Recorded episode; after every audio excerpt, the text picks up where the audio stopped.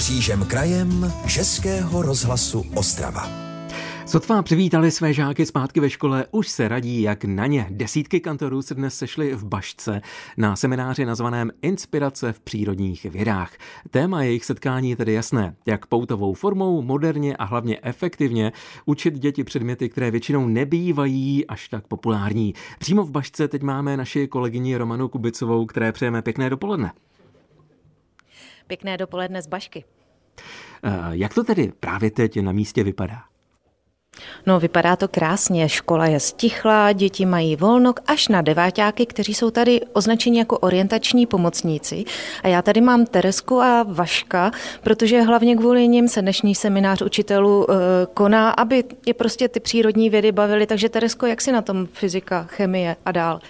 Fyzika a chemie mě strašně baví a mám ji ráda. A chápeš ten praktický dopad vlastně pro život? Proč se to vlastně učíš nějaké jako názvy prvků nebo převody jednotek? Ano, snažím se to pochopit. Vašku, jak to jde tobě? No, mě osobně to moc nejde a uh, moc mě to nebaví. No a myslíš si, že učitelé umí učit tyto přírodní vědy? No, někteří jo, ale jo, umí, někteří jo. Takže jsou tam jisté rezervy? Jo, jsou. No tak to byly názory deváťáků, ale mám tady taky organizátory celého festivalu, protože tak jste to nazvali, Moniku Olšákovou, jednu z lektorek. Moniko, proč jste nazvali festival? To zavání něčím jako veselým, barevným, hravým. A tady vlastně vidím seminář pro učitele. Mm-hmm. Je to vlastně jakási přehlídka, spektrum, paleta možností, co my můžeme nabídnout v oblasti přírodních věd. Máme mhm. tady nádherná témata jako robotika, klil ve výuce přírodních věd. Máme tady odbornou přírodnou, přírodovědnou gramotnost, seminář přímo zaměřený na tohle téma.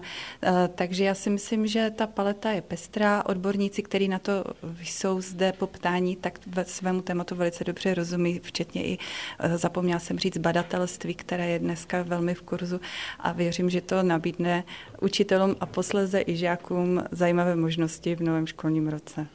Vy sama učíte chemii ze základní školy, z gymnázia. Vím, že to nebýval opravdu populární předmět a vy asi máte jiný názor, protože kdo už tento předmět vystuduje, ten má prostě rád chemii. Tak jak ji udělat zajímavou?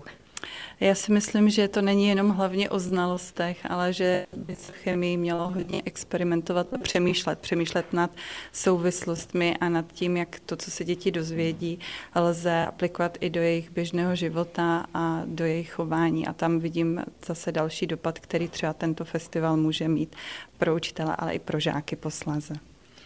Jedním ze zástupců kantorů, který přijel tady z vedlejšího Frýdku místku z nově vzniklé vlastně Montessori základní školy, je i mladý pan učitel, který stojí přede mnou. Řekněte nám vaše jméno. Eh, dobrý den, Michal Frančic se jmenuji. Michale, Montessori pedagogika ta už má přímo vetknuto jako do svého programu, že bude hravá, že podnítí děti k objevování, tak co ještě chcete zlepšit?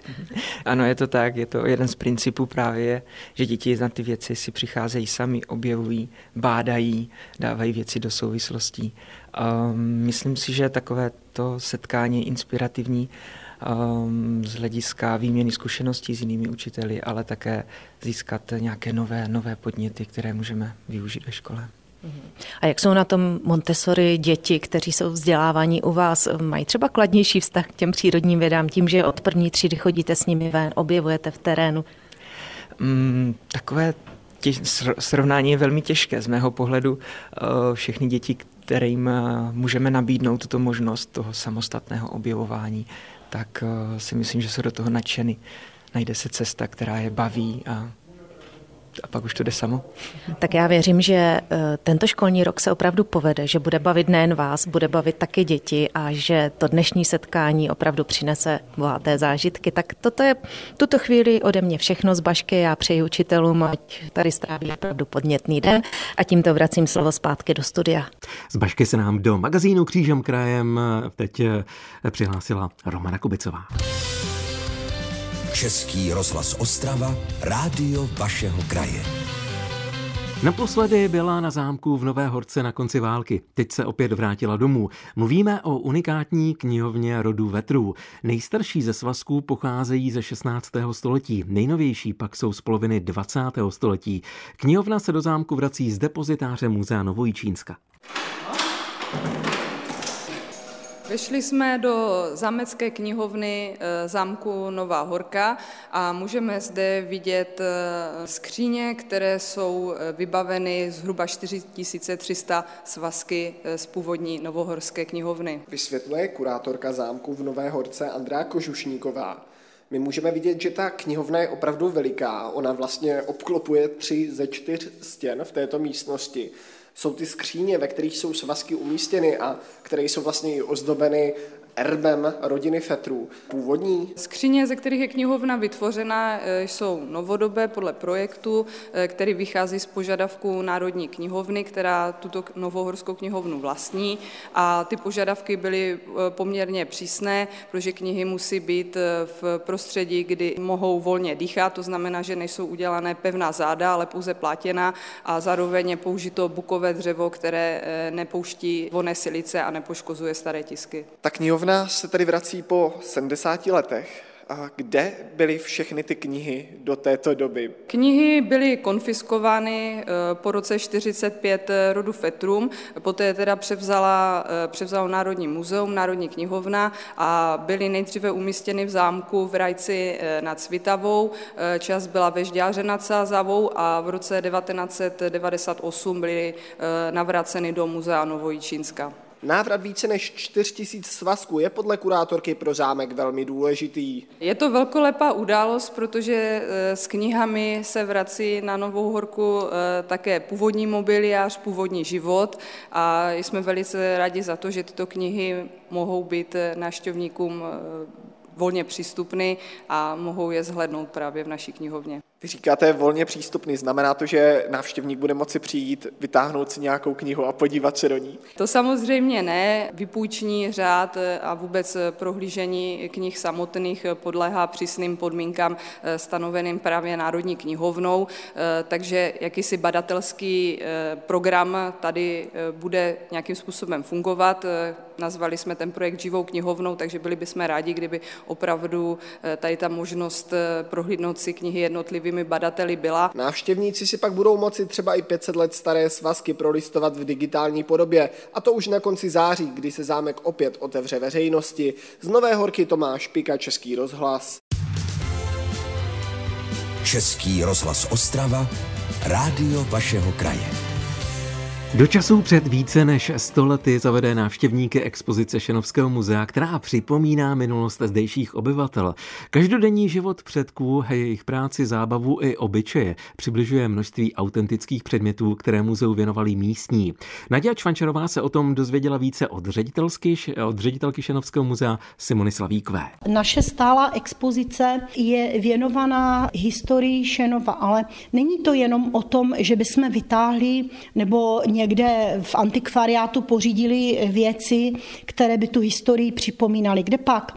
Každá věc, kterou tady můžeme vidět jako příkladně dětský kočárek, nebo toto harmonium, nebo tam ty hodiny, tam ten obraz. Každá ta věc má svého původního majitele a každá věc má příběh. Jsou to vyloženě předměty, vlastně památky tady z tohoto kraje? Ano, jsou to předměty a památky přímo ze Šenova, takže tam na tom obraze vidíme usmívat se krásnou dceru kováře Papřoka. Tady toto harmonium patřilo známému zbormistrovi dětského pěveckého souboru panu Štývarovi. Takže opravdu každá věc, i ta kamínka, i ta židle, má svého původního majitele tady v Šenově a blízkém okolí. Taky mě zaujala tady ta krásná bílá kredenc, vlastně to zařízení kuchyně, kde vidíme i ty drobnosti, včetně váhy, porcelánu. Je pravda, že to je takový oblíbený koutek, který eh, si rádi návštěvníci prohlížejí a jsou vždycky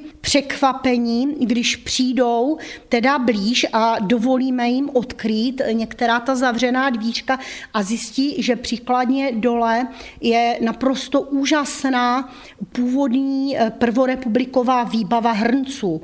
A nebo tady máme příkladně takový zajímavý hrneček, byl určen mužům, kteří mývali knír, což bylo kdysi v módě. Takže to je hrneček přímo pro muže s knírem, aby si jej neušpinili. tak to je až skoro opravdu taková milá kuriozita. Co tady ten oděv, protože tady máte i různé textilie, šaty. Naše figurína rozárka má na sobě takovou repliku eh, oděvu, jaký se tady nosil. Ten náš kraj a přímo Šenov nebyl příliš typický nějakým krojem, ale přesto podle fotografie eh, se nám podařilo zrekonstruovat to, jak se ti lidé na konci ještě před minulého století oblékali. Neměli tolik jiných věcí, kterými by se zabývali a tak uměli krásně šít, vyšívat. Máme tady háčkované, ručně háčkované záclony a věřte, že není snadné je vyprat a naškrobit a kolegové museli vyrobit rám, na kterém se dá ta naškrobená záclona napnout, protože jinak by v tom okně nevypadala hezky. Vy tady těch věcí máte poměrně hodně, nicméně, když přijde někdo místní, že vyklízí půdu nebo něco našel, jste rádi? Eh, jsme hodně rádi a eh, stávají se mi i takové věci, jako příkladně včera volal pán, který se odstěhoval a našel po svém otatínkovi, který tady žil v Šenově, deník. Ten deník je z let 45 až tuším říkal někdy do roku 70, tak samozřejmě, že jsem šťastná a že se těším, jsme domluveni, že přijede a zatímco si tady to bude prohlížet, tak my si deník naskenujeme, protože poznat ten každodenní život doby, která sice není až tak dávná, ale přece jenom je jiná, než v jaké žijeme my, je pro nás určitě zajímavé. Zčenová Nadě Čvančarová, Český rozhlas. Český rozhlas Ostrava. Rádio vašeho kraje.